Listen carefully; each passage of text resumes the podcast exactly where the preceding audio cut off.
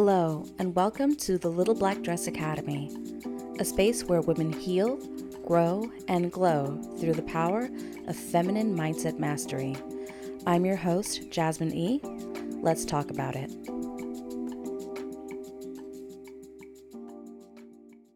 Yesterday, I attended a panel discussion and meetup hosted by Creative Culture Tribe.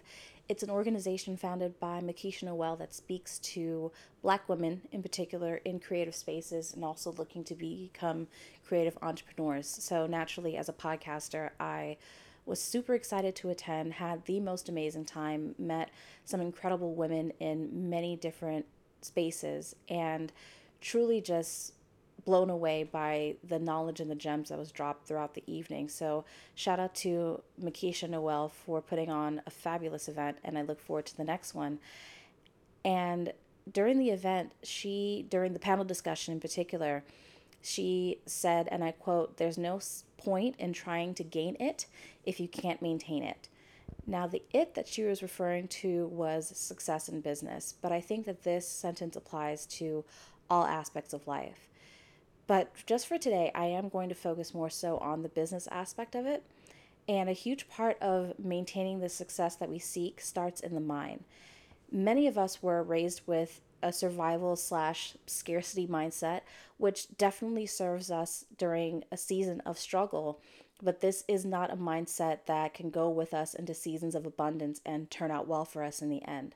And that's why it's so crucial for us to change our thinking. And in changing our minds, we change our actions. And by changing our actions, we have the power to change our results. So, really quickly, I want to go over three mindset shifts that Black women, or anyone for that matter, can make to wire their brains for that abundance. The first, and what I believe to be the most important part of this process, is the process of cultivating self worth and confidence so often we get caught up in conversations or become the subject of conversations where black women are told to accept less than what we want or to compromise to the point that we're basically being left with the scraps. But it's my belief that we deserve all the good things and we cannot wait for others to tell us we're worthy. We have to believe it for ourselves and move accordingly.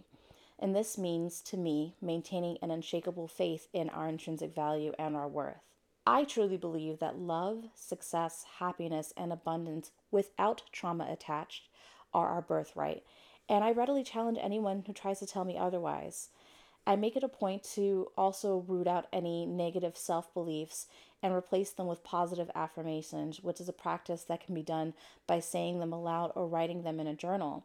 As a matter of fact, on my website, I do have a digital printable that helps with you developing affirmations, which I will gladly link that in the show notes if you're interested. In any case, when we believe in our worth, we're more likely to make choices that serve to build us up and attract opportunities and abundance into our lives.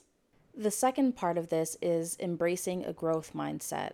Developing a growth mindset means believing that our abilities and intelligence can be developed with effort and learning, and viewing challenges as opportunities for growth rather than obstacles. We can sometimes be so quick to get down on ourselves and blame the world around us for keeping us down or holding us back. And to be fair, that is a reality that many of us have faced in some way or another. I can't tell you the amount of times that I was passed over for opportunities, clearly because of race and prejudice on, you know, the leader's part or what have you. However, just because I face that roadblock and just because we face roadblocks, that doesn't mean that we can't forge a path ahead every time that I was passed over for an opportunity that I knew that I deserved, a better opportunity came my way.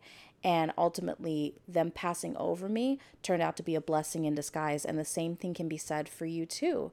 That sometimes when you have opportunities that you're passed over because the person who is in charge of that opportunity may very well be prejudiced, have the mindset that something better is on the way because more likely than not, it is. And when we encounter naysayers and straight up haters, basically, we can use this experience to build resilience and develop new skills. If we can't get a seat at their table, good news is we can decide to build our own by continuously seeking knowledge and self improvement. And by doing this, we make a way for us to take control of our futures and build them accordingly rather than waiting for someone else to make our dreams a reality. We don't have to wait with our hand out, we can take hold of our destiny. The last tip is to expand your network and support systems. And for me, this is twofold. Number one, you want to surround yourself with positive, like minded individuals who support your goals and aspirations and also have a similar goal in mind. For example, that's exactly why I attended the Creative Culture Tribe event because I wanted to meet other incredible black women in creative spaces and bounce off of them and network with them and also offer my own guidance or support wherever I possibly can, and vice versa. So it's important to be around people within your industry so that you guys can clue each other in on things that one may not know or collaborate or partner. At the same time, you also want to make sure that you have a diverse network of mentors, peers, and role models in other industries that can provide guidance and encouragement in areas that you may not necessarily be well versed in. So, for example, I am a true blue creative. I love to write, that is my zone of genius. However, I'm not exactly the most mathematically inclined, which is exactly why I seek out friendships and partnerships with people in the tech space, people in the financial space, because this increases my chances of collaboration and partnership in industries that I otherwise would not encounter as a creative. And in exchange, I'm able to offer my creative mind or my writing ability to people within this space when they're trying to promote themselves. So it's an even exchange. In addition to that, we also maintain the overarching growth mindset. Back to tip number one, we maintain that mindset together so that even though we may be in separate industries, we have the common goal of excelling in those industries. And in that way, we're able to encourage each other. In addition to that, I recognize how blessed I am to have already a built in network of family and friends who have been nothing but just uplifting and so wonderful and believe in me. And for that, I know that I'm blessed and I'm so grateful.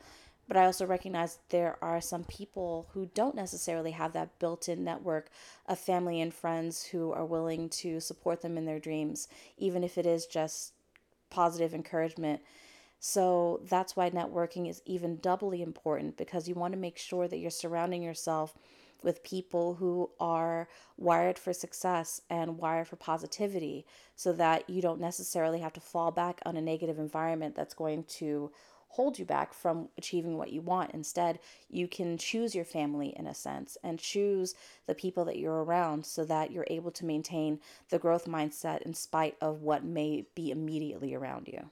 Everything that you're seeking to achieve in life, first and foremost, starts in the mind. And remember that developing that abundant mindset is an ongoing process. It's not going to happen overnight, and it's going to take time and effort. I encourage you to be patient with yourself, practice self care, and stay focused on your goals. And with these mindset shifts, you can rewire your brain to attract the abundance and success that you're seeking in life. And in turn, you can inspire others to do the same. I believe in you, and I hope that you have the most amazing day. That is today's episode of the Little Black Dress Academy podcast. Feel free to follow me on Instagram and visit the website littleblackdressacademy.com. Until next time, stay gorgeous, gorgeous.